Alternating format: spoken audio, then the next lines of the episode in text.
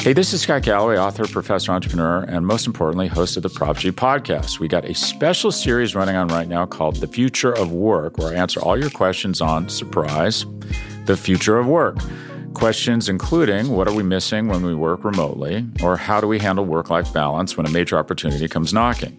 From the provocative to the technical, we're offering insights you won't want to miss. So tune in to the future of work, a Prop G Pod special sponsored by Canva. You can find it on the Prop G Pod wherever you get your podcasts.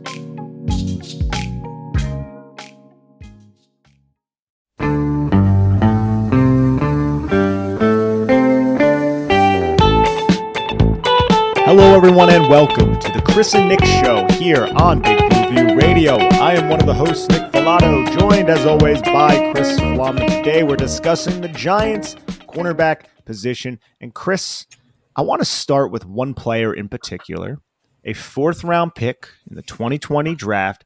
Darnay Holmes been around the block with the New York Giants for a little bit. He's 25 years old, 5 foot 10, 195 pounds. Look, I like Darnay Holmes. He has incredibly short arms, and I feel like that hamstrings him in terms of coverage. He had nine penalties last year, but he also had six PBUs.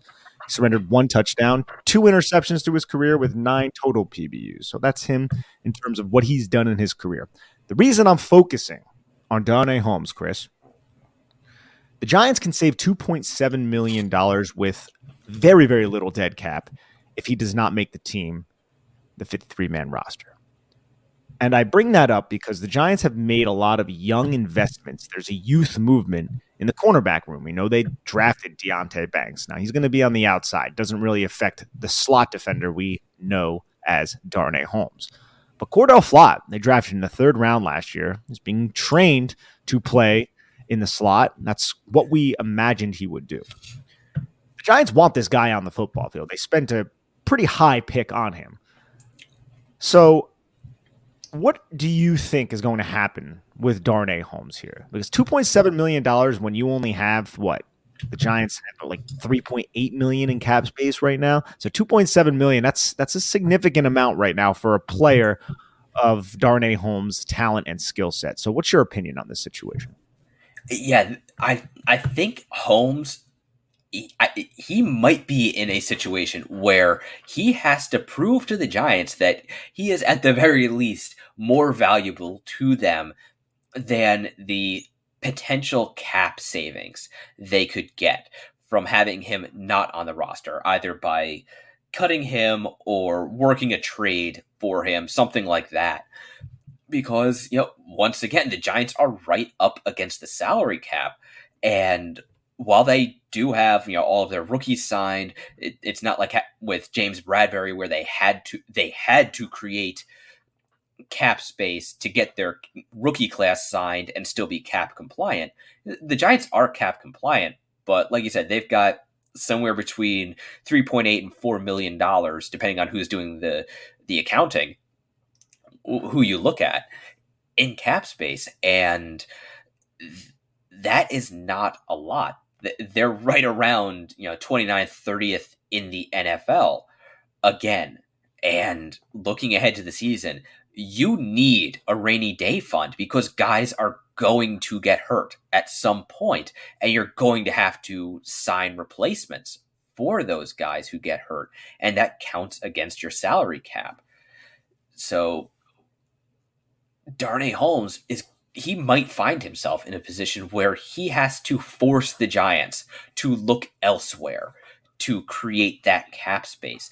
And he is an interesting player. Like you said, he is undersized. He's, I would say, stoutly built. You know, 190 pounds is not small for a guy his height, but then he also does have those short arms, and he is he makes up for it in in a way by being a very aggressive linebacker. We saw last spring he was making plays on a daily basis in training camp, and Wink Martindale loved him. You know, they there were a lot of post practice press conferences where they were singing Darnay Holmes' praises, and everybody was getting excited for him. And then he has, uh, we'll say, an up and down season where, yes, he made plays for the Giants defense, but he also hurt the Giants defense with penalties in large part because he was just so aggressive. I really appreciate Darnay Holmes' game when he is coming forward. I think from the line of scrimmage, behind the line of scrimmage, up until about five yards, that's where Darnay Holmes excels. And a lot of the times, it's when he is diagnosing screens and he is coming forward. I think he is a very sure tackler. He hits hard. I really appreciate his strength, his pound for pound strength. I feel like is one of the best on this team but it's once you get him into coverage and into space, it's staying in phase. It's reading what the wide receiver is going to do and kind of being a step ahead of the wide receiver. It's very difficult for corners to do that, but Darnay Holmes struggles with that, and then he gets really grabby, and that's where it gets really difficult. And we've seen wide receivers like CeeDee Lamb exploit Darnay Holmes in the past. A lot of wide receivers are going to do that, but now you just got to look can Cordell Flott do a better job than Darnay Holmes? And you look at just all of these possible slot defenders that the Giants have. Look, they brought in Amani O. That's an outside guy. They drafted Deonte Banks. He could play slot if you wanted him to, but he's going to play on the outside as well as Adoree Jackson. But then you have the Zyon Gilberts, the UDFA from last year, who played a little slot. Leonard Johnson, a little bit more of an outside guy that you signed. He tore his ACL uh, before the combine, or maybe it was after the combine, but it was during the pro day circuit last year and hasn't played any professional football. Giants brought him in. But your other slot options, some of them are safeties. It's positionless defense, right? Bobby McCain could play the slot. Nick McCloud could play play the slot. Can Trey Hawkins the third play the slot? I'm sure it will at least be entertained. Aaron Robinson, he's somebody who has played the slot in his college career and a little bit when he was during his rookie season in the NFL. So, can any of those players be so much better than Darnay Holmes that the Giants are going to look at the situation and be like, look, we think Cordell Flott at his price tag is much more effective than Darnay Holmes at 2.7. We're not looking to retain Darnay Holmes, so he's going to be gone. This could be a situation where the Giants are going to approach Darnay Holmes and be like, take a pay cut, similar to what the Giants did Darius Slayton last year. And you know what? It freaking worked for Darius Slayton, Chris. Oh, yeah, it certainly did. And that could be another route they go, particularly if none of these guys come forward as a clear cut answer at the slot. Now, I I think you're right. I think the Giants want Cordell Flott to be their slot corner to show that he can have the same kind of impact as Darnay Holmes. Now they are very different players. You know, Darnay Holmes, he's uh, we'll say a stout cornerback, you know, on the short side, but pretty thick.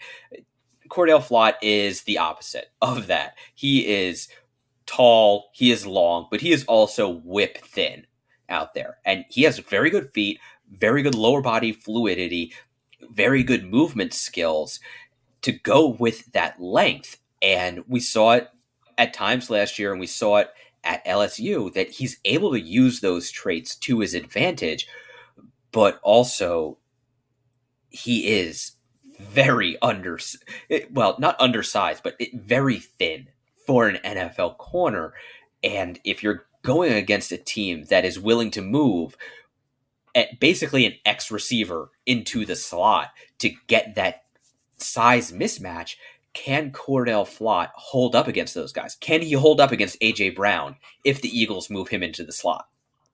Which they will and which they do. And that's where it gets interesting. Now, Cordell Flott was really young when the Giants drafted him. I think he was only 20 years old, but you're right. He's rather thin. They've played him on the outside, they play him in the slot. I think you're right. I think putting him in the slot is their ideal situation with Banks and Adoree Jackson on the outside. And I kind of want to pivot to the outside a little bit before we get to the ads. Deonte Banks and Adoree Jackson how confident, Chris, are you in that as your starting duo? Say they are both healthy right now in a man coverage, press man heavy system. What are your opinions on having Banks and Jackson as your one two at corner? I think they could be a very good cornerback duo. I think they could be very good bookends. They are they are both elite athletes. Like even for the NFL, among like the upper echelon of human athleticism, those two guys are elite and they are both very good in press man coverage situations. Like they are very good corners for what Wink Martindale wants to do on the outside with his coverage. You know, he they have the ability to live on an island with a receiver and match up. Maybe not take them out of the game, but at the very least hold up in man coverage, which allows Martindale to do all of the other games he loves to do in setting up his blitz schemes. However, Deonte Banks is a rookie, and cornerback is a difficult position to play for a rookie. Yeah, there is going to be a learning curve there, and we have to recognize he was overly physical at times in college. He could get downright grabby. And that was something we both noted in his scouting report. And if you can be too physical for the college game, you're gonna have have to do some work at the NFL level where you can't touch a wide receiver after five yards. Yeah, maybe incidental contact, but that's that's it. You know, just brush. Uh, you can't even brush a receiver wrong at the NFL level, and they will make sure the referee sees them. If you grab, if you tug the jersey, if you armbar even a little bit, you're going to get flagged. And at the NFL level, it's a spot foul. It's not a 15 yard penalty like at college. So while I think the ceiling for these two guys is pretty darn high, you know, we said we have said last year, Adoree Jackson might not be a franchise lockdown corner, but he is a good starting corner in the NFL. And I think Deonte Banks has the ceiling to be a good starting corner in the NFL. But there might be some growing pains on his way to that ceiling. I would say if I'm going to be overly critical of the Giants starting cornerbacks, the trait that I wish I saw more was the ability to come away with interceptions. I think Deonte Banks had two interceptions in college throughout his time in Maryland. Adoree Jackson has not been a pick guy. It ha- hasn't been his thing since he's been in the NFL, dating back to his time with the Tennessee Titans. So finding and locating the ball at the catch point and then actually securing the interceptions would be would be one trait I wish the Giants had a little bit more of. But I think there's a lot of upside with this group. I think in terms of their discipline at the line of scrimmage and just how sticky they are in man coverage because of their athletic ability and their fluidity. I think the Giants have a very, very good floor with a ceiling if they can find ways to come away with turnovers. I mean, the Giants had like six interceptions last year, Chris, which I think was tied for last with the Raiders you need to find ways, especially with an aggressive defense that's going to force quarterbacks into really bad decisions. You need to find ways to come away with interceptions. That's how you're going to win football games. You got to win that turnover battle. But before we get to the ads, I want to ask one more question.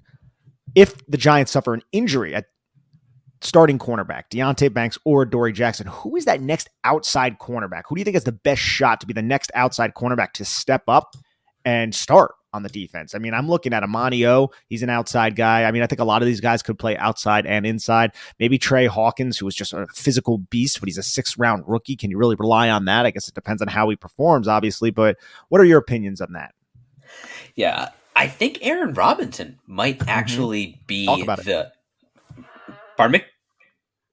I said, talk about it. Yeah, I, I I think he might be that cornerback three for the Giants, and that could even be something that holds him back from taking the slot corner job, just so that if something happens and he has to go to the outside, you don't also have to find a new slot corner.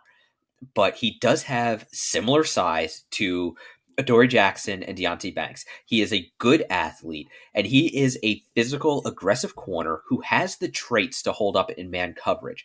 Now, I think he he has to stay healthy yeah, that interrupted his rookie season. He had that core muscle injury and basically he he never really got going as a rookie. And then last year he had injury problems again. So I, he has to stay on the field first. But if he can be on the field and if he can develop, I think he's probably the most natural fit as the cornerback three, the first guy off the bench on the outside. I think whatever the Giants get from Aaron Robinson, it's gravy at this point. It's the cherry on top because nobody's really expecting much from him. But this is a top 100 pick. This is somebody who a lot of people, I mean, I remember Jim Nagy just ushering praise on him during the Senior Bowl. He came in here, he had some really good plays against Philadelphia, that one game that he started with the Giants won. The Giants have not beat the Eagles in so damn long, Chris. but when Aaron Robinson, yes, there were a couple plays that he got bailed out. I think he was in good coverage, but it was a really good pass by Jalen Hurts, and Jalen Reagor just did not catch the football. But I remember the fourth and two play where they set a pick and he worked over the top and then just clamped right down. I think it was on Reagor. But the reason Reagor didn't catch that pass wasn't because Reagor just has buttery fingers. It was because Aaron Robinson was in great position. So I see the talent there. I see the athletic ability. So I, I would love for him to seize the opportunity and actually earn some snaps. But I'm not expecting it with those serious injuries that he's coming back from the knee. I think it was an ACL and a PCL or an MCL. Not to mention he had an appendectomy a couple weeks before that. Obviously, that is now rectified, but still would love to see Aaron Robinson go out there and actually earn snaps because I do believe he is a talented football player. At least he was early in his career and dating back to college. But before we get to the rest of this conversation, let's take a quick break to hear a word from our sponsors here at SB Nation. Hey, this is Scott Galloway, author, professor, entrepreneur, and most importantly, host of the Prop G podcast. We got a special series running on right now called The Future of Work, where I answer all your questions on surprise, the future of work. Questions including what are we missing when we work remotely, or how do we handle work life balance when a major opportunity comes knocking? From the provocative to the technical, we're offering insights you won't want to miss. So tune in to the future of work, a Prop G Pod special sponsored by Canva. You can find it on the Prop G Pod wherever you get your podcasts.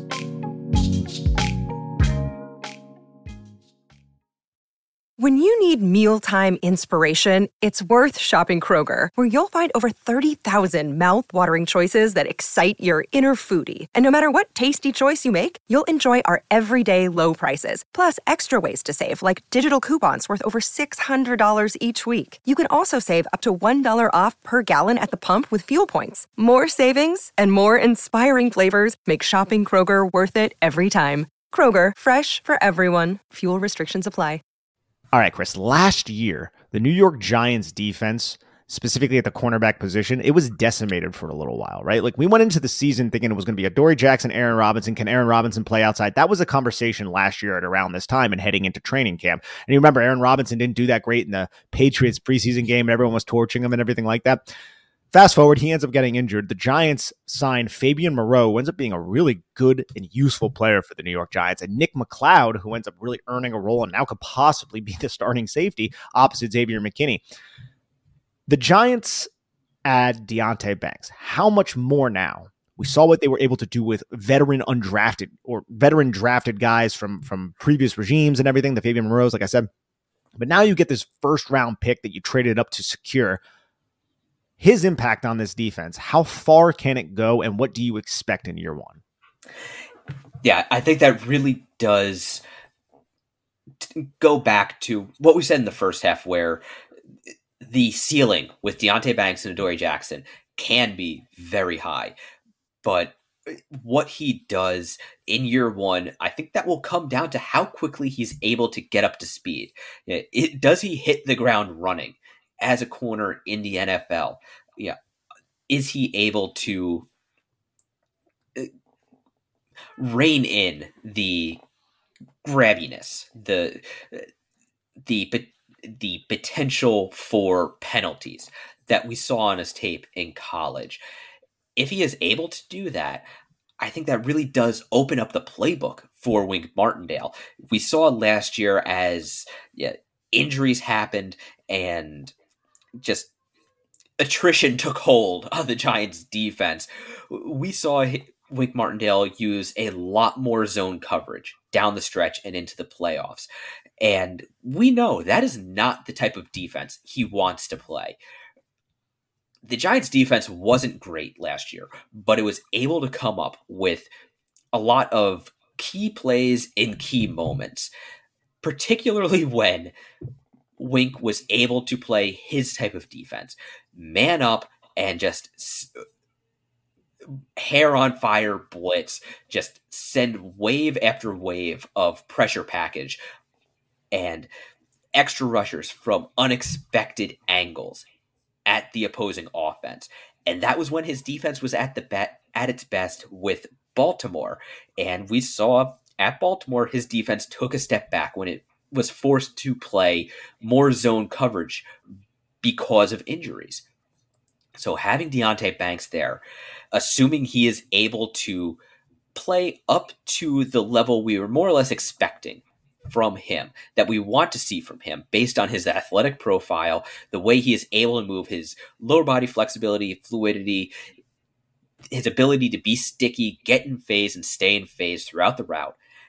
That will allow a lot more of these man coverage blitzes and allow Wink to dial up a lot of really novel pressure concepts on opposing defenses and you know, really kind of play at that level consistently.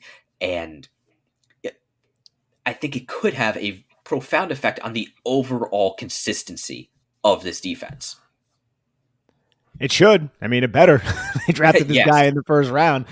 Uh, so before we get out of here, we we brought up Trey Hawkins the third. Look, I, I really appreciate his skill set. He got burnt by speed at the at the lower level of competition, but I don't think he has any athletic deficiencies. I just think he needs to maybe work on his f- footwork a little bit more and his technique, trust his eyes a little bit more. But holy crap, is he so fun in terms of being a physical nightmare out there? And then the Giants also added a UDFA named Gemon Green out of Michigan. I ended up going through his tape when the Giants added him, and from what I remember he had some speed questions, but he tested well at the combine. But I thought he had an, a noticeable lack of explosiveness coming out of his breaks that allowed a lot of catches for on these quick curl routes and these quick timing type of routes. I mean, he jumped like 37 and a half in the vert and a 10-6 broad. That's not bad, but I didn't know if the tape really showed that as well as I, I hoped, right? That lack of short area quickness is something that's going to get exploited at the next level. So to me, this is somebody who was similar to a Zyon Gilbert from last year or a Darren Evans, a player like that, the kid from LSU. I think he's going to be an UDFA type of guy. And when you look at the Giants' overall roster right now, their overall depth chart, there is a lot of cornerbacks to choose from. Some of these guys might not end up making the squad. Try to get pushed onto the practice squad. We're talking about Darnay Holmes possibly getting cut. Rodarius Williams is still on this roster somehow. So the depth here is is something to to enjoy, I would say, as long as those top two dogs do not get hurt. But as we brought up before the ad break and earlier in the episode, it really comes down to the slot competition that I'm really excited about. But do you have anything else on some of these back end roster guys that we haven't discussed in depth yet? What are your opinions on them, and do you have anything that you want to say? Yeah, I, I think the thing that's going to be interesting is Amanio and Trey Hawkins because Amanio he is I, I think he has been kind of a disappointing corner in the NFL, but he does he is a veteran, he does have that experience and that Trey Hawkins on the flip side he has some really exciting traits. Low 4 4 speed. He's 6'2, uh, 32 plus inch arms. He is a long, athletic, fluid, explosive corner, and he does show some really exciting things on tape that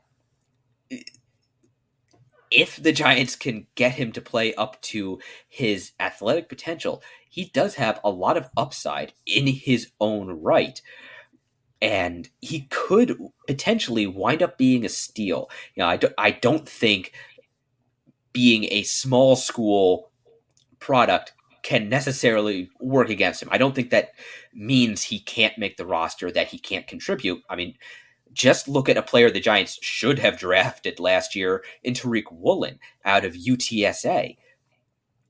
Now, granted, he is he takes those exciting traits the length, the explosiveness, the fluidity, all that. He takes those up to 11 with just his athletic profile.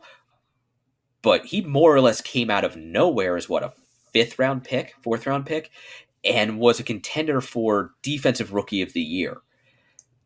I'm not saying Trey Hawkins will follow that mold, but he so far has a similar profile as a long athletic, slightly thin, small school player with very intriguing traits.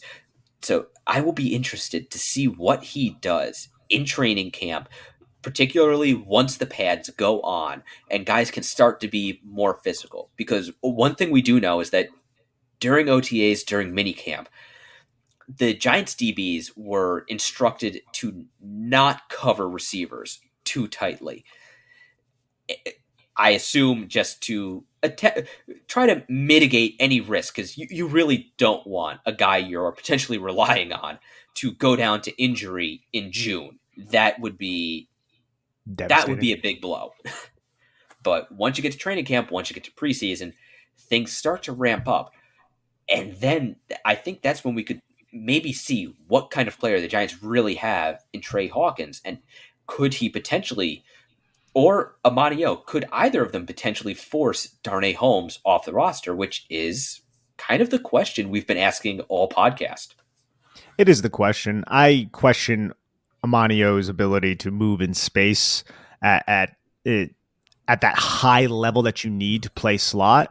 But anything's possible, right? Especially with Jerome Henderson getting in his year. I think Jerome Henderson is one of the better defensive backs coaches in the National Football League from what I've seen, just from how he's taken people who were seemingly just on the scrap heap, people whose careers were were a little bit in flux and just made them very productive NFL players. So I would not be shocked if anything like that happens. And again, like we say with a lot of these podcasts, gonna, we're going to learn a lot in training camp, and I can't wait to cover it. But Chris, anything else before we get out of here, buddy?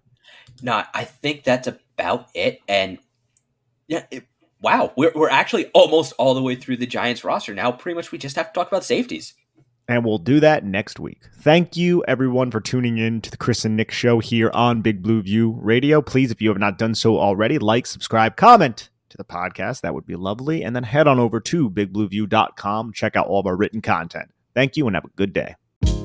Hey, this is Scott Galloway, author, professor, entrepreneur, and most importantly, host of the Prop G podcast. We got a special series running on right now called The Future of Work, where I answer all your questions on surprise, the future of work.